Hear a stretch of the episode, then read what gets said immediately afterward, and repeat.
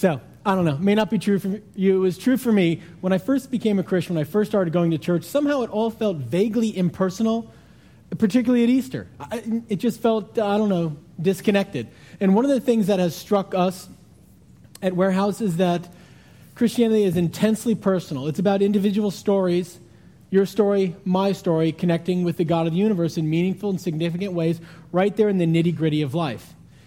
And so today, as a part of our service, you're going to hear some people's stories and you're going to see three people baptized. One person was baptized in the first service, three will be baptized in this service. And this moment of them baptizing is a moment of their life intersecting with God in a profound way. Easter historically, way back in, in um, the earliest years of the church, was an occasion where people were baptized. Because what it signified was on that day where we marked the resurrection of Christ, people marked that moment when they chose to be all in with Jesus and follow him. And so today you're going to hear two stories on video. We had four, but because of lack of time, we can't show you all four very powerful stories. In the next couple of weeks, you're going to see the other videos. But today you're going to see two stories as you watch their stories, as you hear their words, as we go through the message today, there may come a moment where you say, It's time for me to be all in as well. If that happens during the service, there's this card. Check it, put some information on it. If you want to talk to us more about it, when the basket comes around, you just drop it in.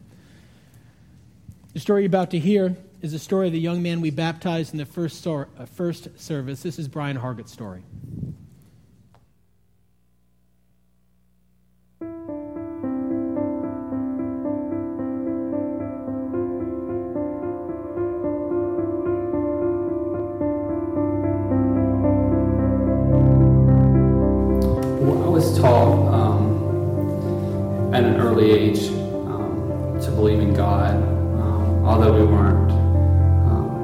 Focused in a church or um, we did have faith. My grandmother was a devout Christian. You know, like I said, it wasn't ever really thrown at us. It wasn't pushed in our faces or anything. We um, we had a choice, and um, while I always prayed to a God, it wasn't really anything that uh, was full time in my life.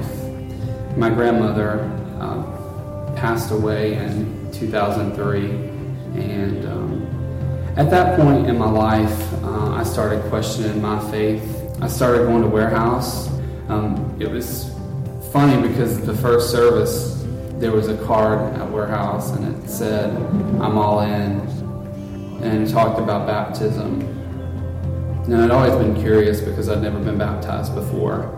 So I, you know, I looked at the card and I checked on there that I was interested in baptism and community because I love having the ability to help people. From even um, when, when I would leave, when I left service the first day at warehouse, I got in my car and um, I really felt the Lord speak to me. It was incredible. I felt like He embraced me and told me that this was right. I was at the right place. I was doing the right thing, in that moment, I knew that there was there was great change happening in my life you know, learning more about the mission in the church. And um, when I connected with Mark, um, we had discussed baptism, and then um, I talked to some of my friends that are Christians um, in regards to baptism, and knew that that was the, the next step in committing my life to the Lord and and letting Him help command me and, and move me forward in life. So. I think I think that God, when when God looks at me and considers me, He sees a uh, or He's created a, a, strong individual, someone that's um, loving and compassionate and caring, someone that has the ability to persevere and have belief in things. I feel through the last year he's created a really strong individual, someone that um, that I never knew I was, and I didn't see myself. I think that when I get baptized, that um, I think my grandmother will probably be there. um, with God and, and the Holy Spirit, sharing the happiness with me. When your faith builds, you realize the work that He's doing in your life, and He's definitely He's definitely at work on me, and I'm very grateful because um, I'm becoming a better person, a better me, and, and a better Christian because He's prepared me for that.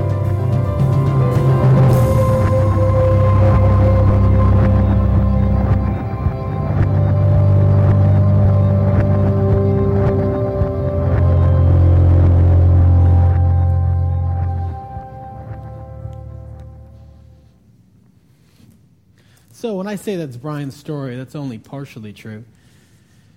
It's the story so far. Truth is, our stories are not yet written.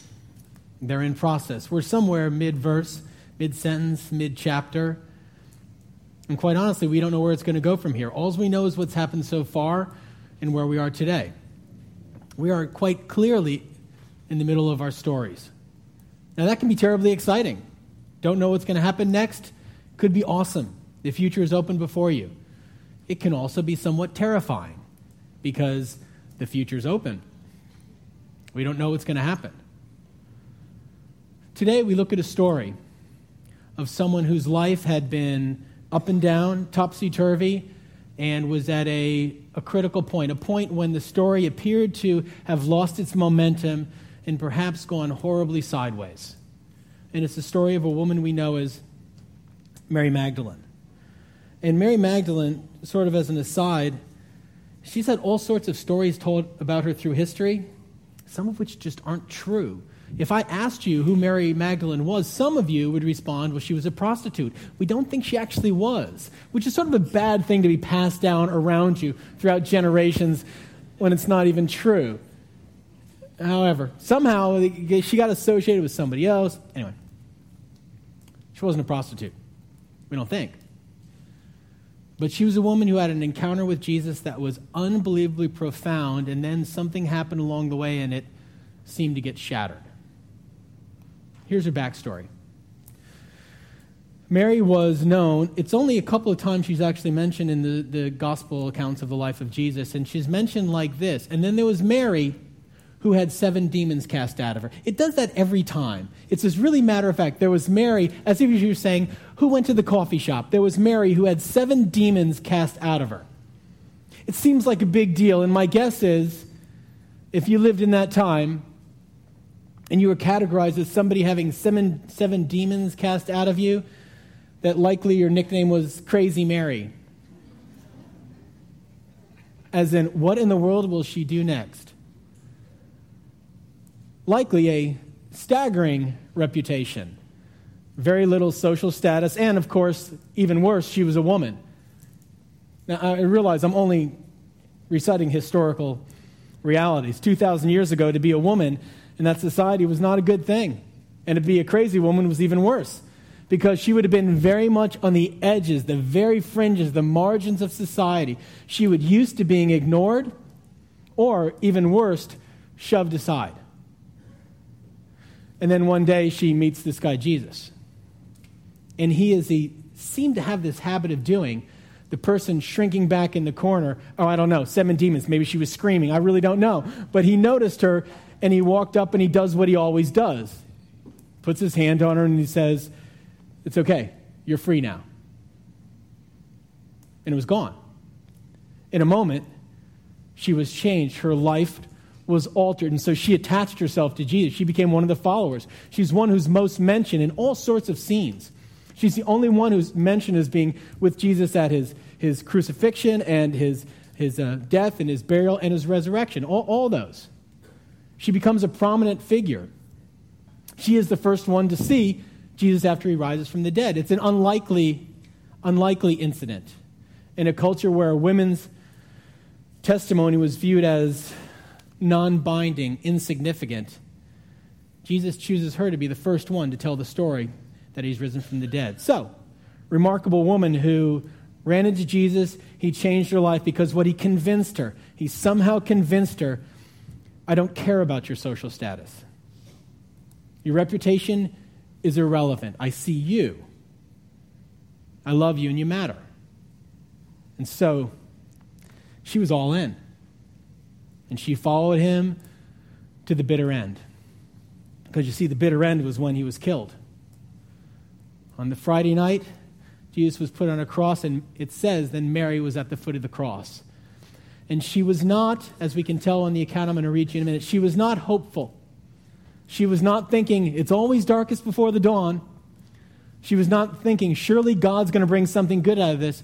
She was devastated and heartbroken because you see, her story turned on him. He was the figure, he was the one who made everything different. And then he died. And she heard him on the cross scream out, God, where are you? And at that moment, it went for her pitch black. You ever had that happen where you thought something was in your grasp, you thought you had it, it was what you wanted, and then it was gone? That's Mary. She thought she had it. She thought life finally had stability. He died, and she's crazy Mary again. So, in her grief, a couple of days later, she goes to the tomb. And seriously, she's wandering. She has some stuff to anoint him, and she's walking to a, a tomb, and the tomb she has a stone over it. She's not going to be able to move it, and he's already wrapped up, so she can't do anything with it. It's, it's one of those things, you know, where you see people in grief and they're just wandering around. I'm going to go anoint the body. So she's walking there, and she gets there, and hey, good news, the, the stone's rolled away. I forgot all about that. That'll be good. I'll walk in. She walks in, he's not there. She does not go. This is important. She does not go, oh, he's risen from the dead. She goes, seriously, how low can you get? First of all, they kill him. Then they take, where do they, t- where do they take his body? So she goes back and she tells the other disciples, and she said, I went there. Somebody took, somebody took Jesus. They've, I don't know what they've done with him. They go back, and the, the account, you should read this later. John and Peter run back. You see, John wrote the Gospel of John. That's why it's called the Gospel of John. And so John's writing this account, and he, and he says, John writes this Peter and the disciples who was with him, that's me, ran, but the other disciple ran faster. I'm serious. I was like, really? Did you have to put that in there, John? Hey, Peter, I'm just saying the facts. You're a little bit slow. I ran past you. I got there first. Just telling the story. Anyway, Peter and John ran there but John ran faster. And they got there and they looked in there and they saw the linen, you know, the wrappings sitting there. And, and then it says, it's really curious, and they says, and then they believed. And then the next line says, but they had no idea. That's a paraphrase. But essentially, they had no idea what happened. So they go back to the other disciples, and that's where we pick up the story. I'm going to read in the Gospel of John. It's one of the four accounts of the Gospels. It's written by the fastest of the apostles.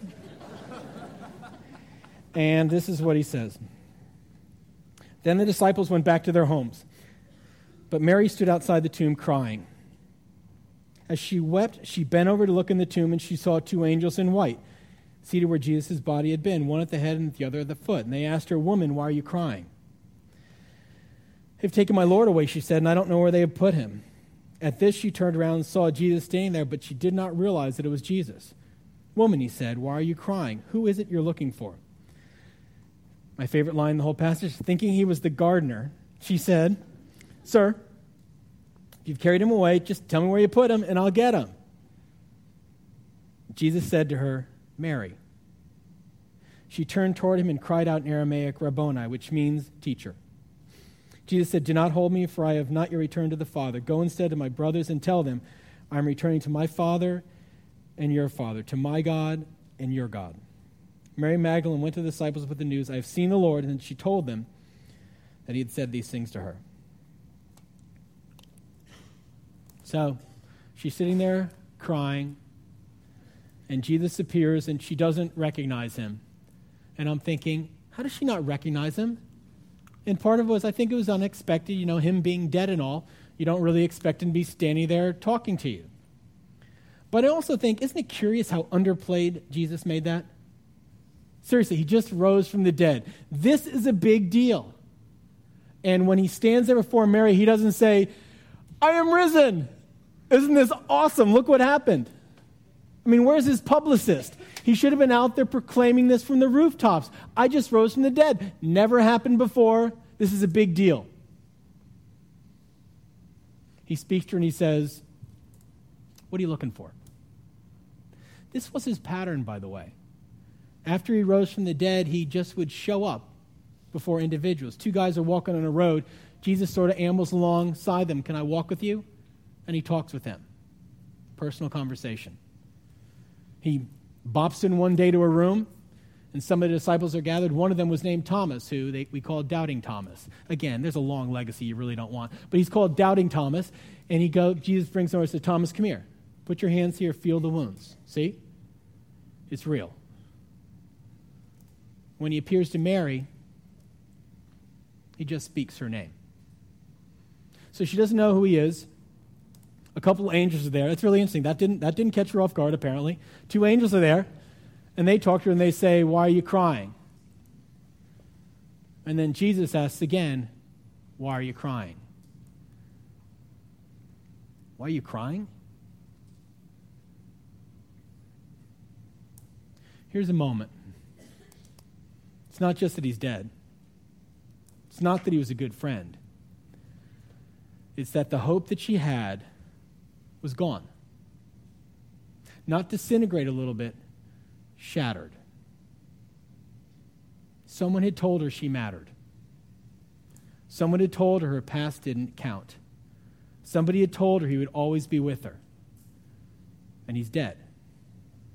She thought that maybe, maybe it was true that God saw her and loved her, but he's gone. Why are you weeping? because for her, hope died in that cross. And then Jesus looks at her and he says simply this Mary. When he speaks her name, she knows who it is. When she hears that voice calling out her name, she knows it's him. And she turns and says, Teacher. And now she rushes back to the others to say, It's him. It's true. It's real. He's risen from the dead. See, it's not about the resurrection. Cool parlor trick if you can do it. But it's not about the resurrection. It's about the reality that there is someone who knew her name, who knew her intimately, and now he would never be apart from her. It's about the reality that God will always walk with her. And now she knows that the dream, that the hope is alive and will never die. She has a constant. In a story that goes up and down and sometimes sideways, she has a constant. She has a God who knows her and will walk with her every moment of every day. Well, God knows your name too. There's something in the Bible about names.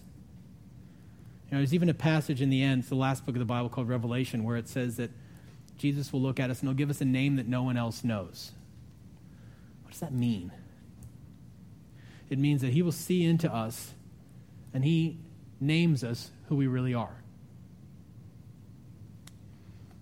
Maybe the toughest task in life is to figure out who we are. He knows. He sees us. He calls to us. This is the story of Christianity.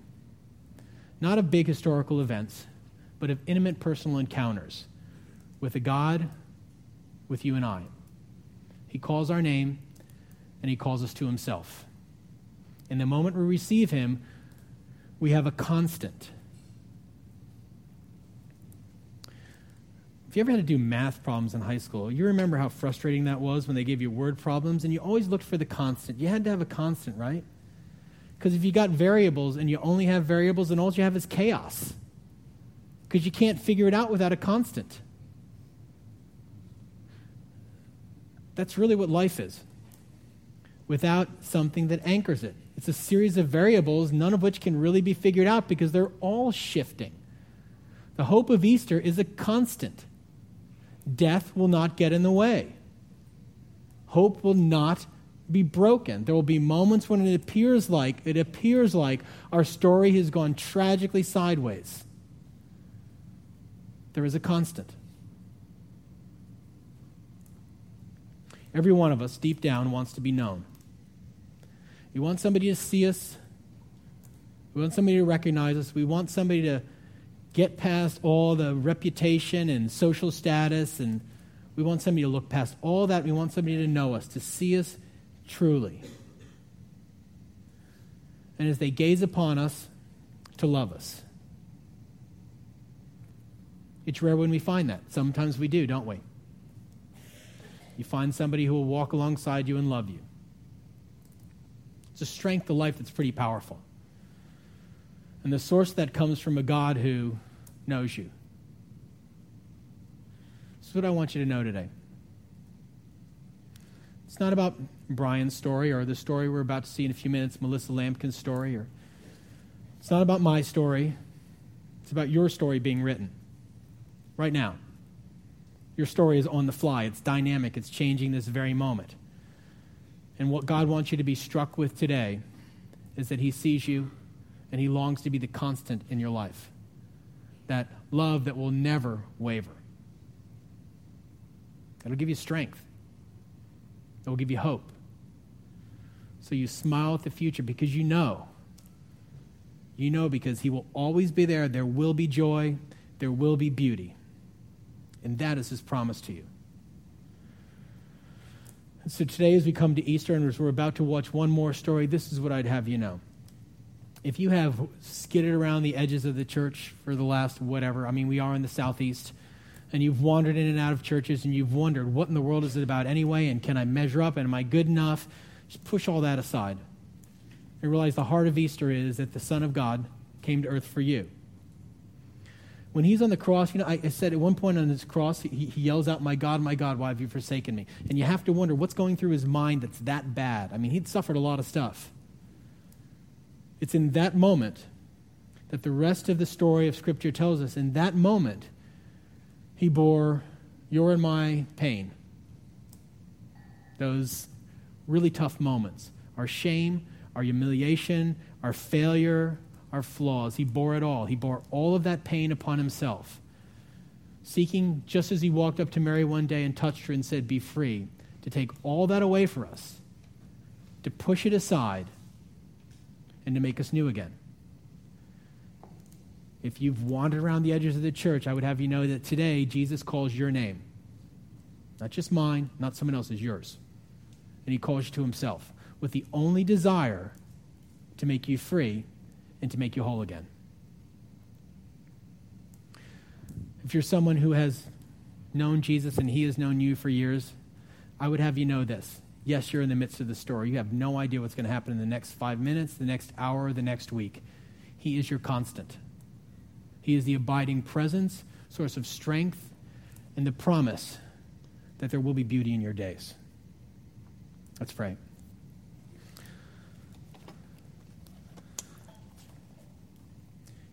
Lord, I pray in the rest of this time you would call our name. You would speak to us. We would know with the certainty that you are you are aware of us.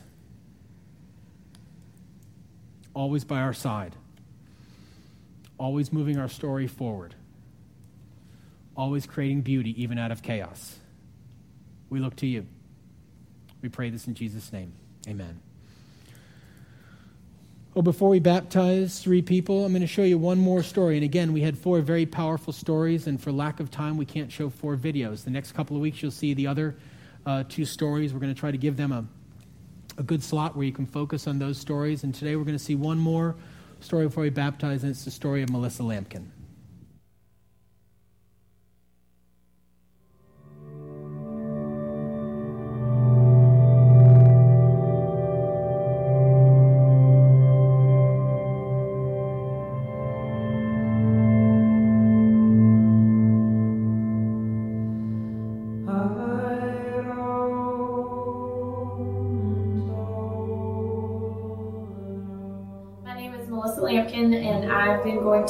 Warehouse now for about two years, on and off, since my friends um, Rachel and Steve were married here. I was raised in a church by my parents. My dad went to Bible school, worked for in the ministry for a few years, and um, I always went to the church that they wanted me to go to, and um, I didn't love it.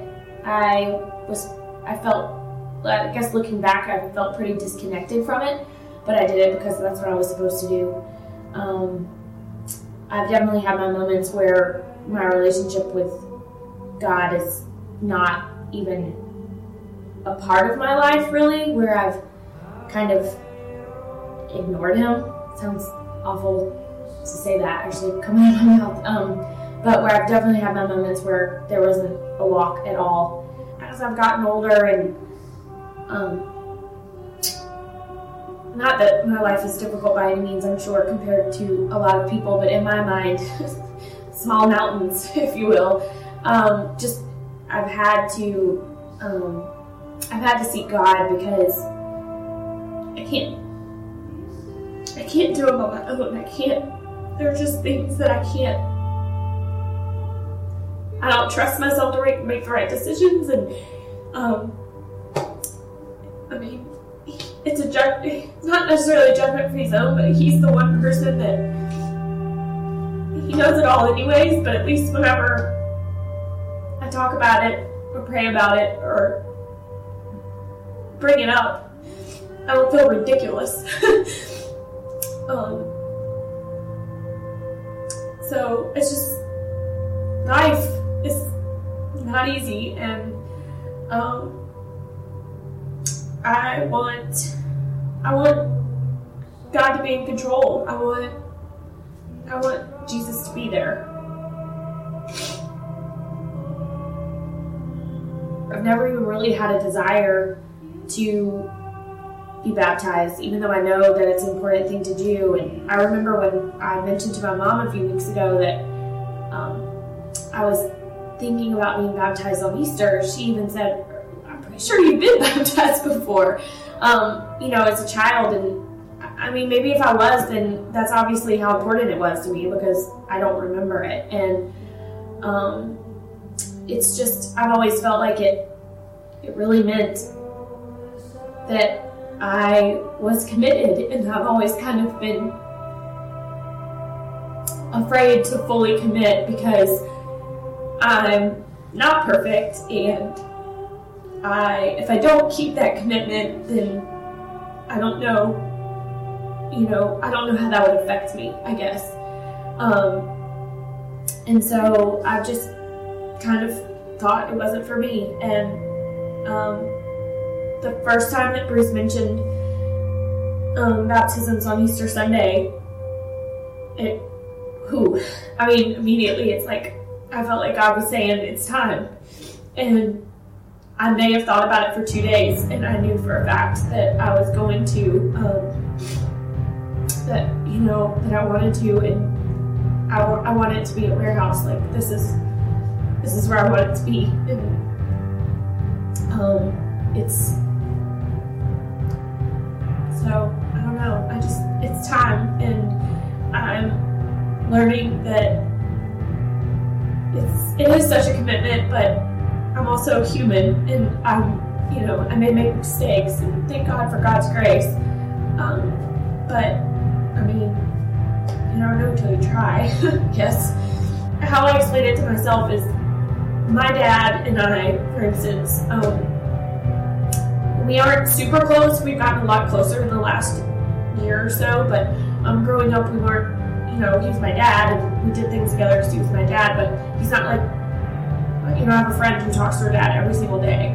But never once in my entire life have I ever for one second questioned whether or not my dad has loved me with his entire heart. And I kind of think about that with the way that I view Jesus and that I have never once questioned that, but at the same time, I've never really fully accepted it either. He he just wants to be enough. Like he he loves me, and um, I don't have to. I don't have to do anything for it. I don't have to. I just have to be me.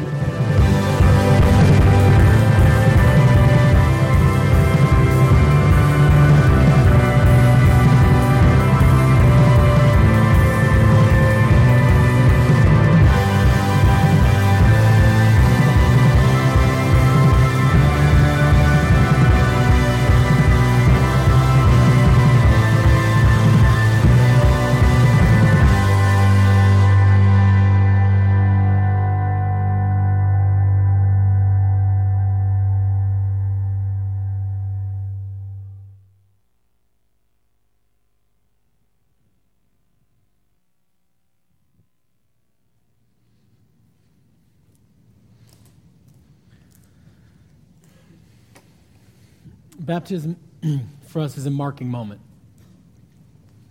It's a moment where we demonstrate a, an abstract reality. Abstract reality is that there is a God who loves us, who never ceases to love us, as we receive Him, who pours His love out on us in a way that will never stop. And so, God likes to give us concrete ways of demonstrating that. Baptism is one. And so, when these young ladies come up to be baptized, I will pour a stunning amount of water on their heads. And that water, the volume of it is meant to communicate that water, symbolic of God's presence, will never stop being poured out upon them. Every day, they will live in the presence of a God who knows them and chooses to walk with them.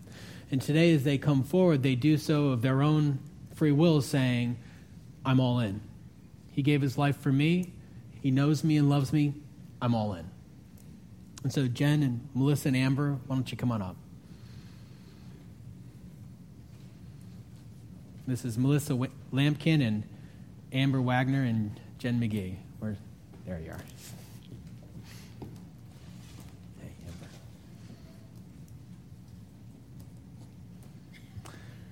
We appreciate you all being up here today. I know it's unusual to be up on stage, but it's uh, it's it's it's uh, great for us that you all are willing to show your commitment to Christ and allow us to be a part of that. And so I'm going to ask you one question and then I'm going to ask the community one question.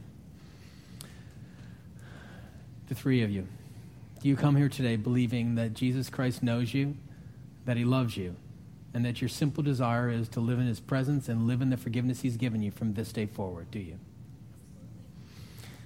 You, the community at Warehouse 242, as you look upon Amber and Melissa and Jen, will you agree to walk with them? to support them, to encourage them in the up times, the bad times, and the medium times, to seek to be there for them so that through you they may see the reality of Jesus. Will you? All right. Melissa, why don't you come here? And you kneel down in there. And Amber, why don't you go there? And Jen, we're going to move this forward, and you're going to go right there.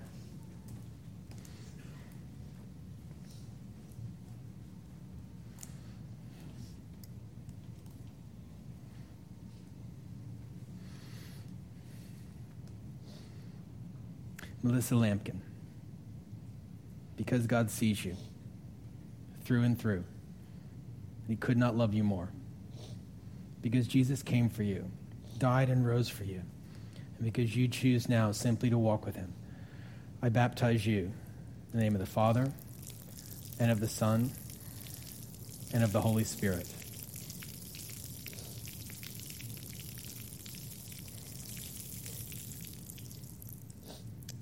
Amen.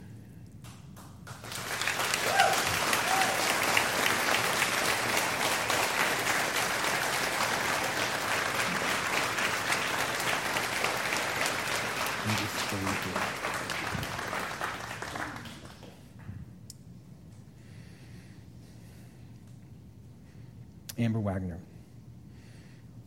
Because Jesus loves you. He fought for you. He rose from the dead to free you forever. Because you've chosen simply to walk with Him, I baptize you in the name of the Father, and the Son, and the Holy Spirit.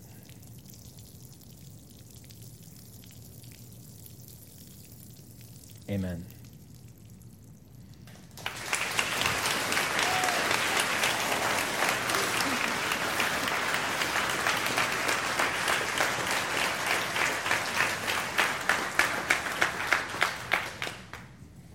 Jen McGee.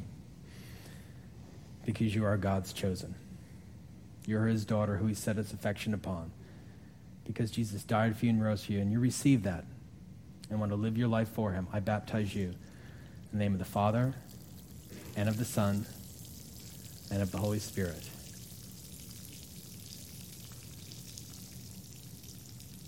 Amen.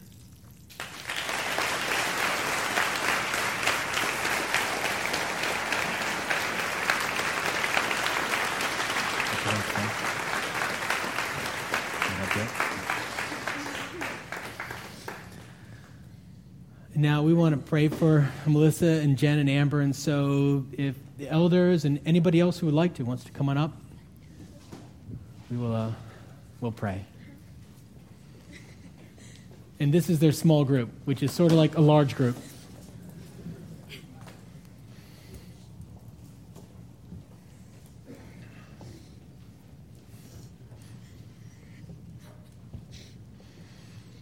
Let's pray. Melissa, Amber, Jen, your God loves you. Our Father, Son, Holy Spirit, we turn to you now and we're thankful for these three. We're thankful for what you've done, how you have chosen, not impersonally, but very practically and personally, intersected your life with theirs.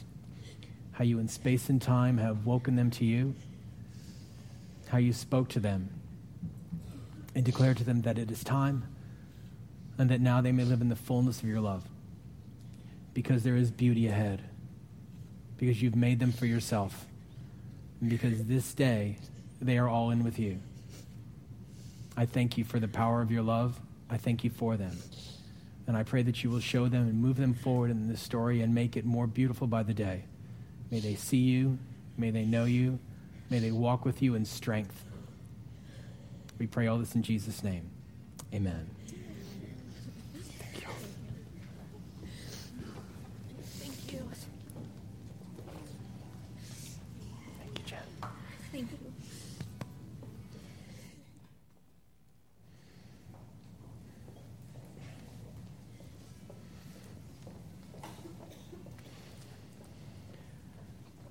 So often, what we hear when somebody gets baptized is the phrase, it's time. Somebody long senses that God is, in fact, calling to them. For some of you, again, it, you may have heard that exact thing today. It's time. If it's time for you to move forward and to step into that and to make that decision to walk with Jesus throughout your life, I encourage you to pick up one of those blue cards in the chair by you, put your information down there, and we'll get in contact with you. At this point in our service, we move into our time of response. We have um, listened, heard the story of the resurrection, and now it's our time to respond. We do so always this time. We begin it with our offering. It's a way for us to articulate our belief that God pursues us. He wades deeply into our lives, and out of that, we respond back.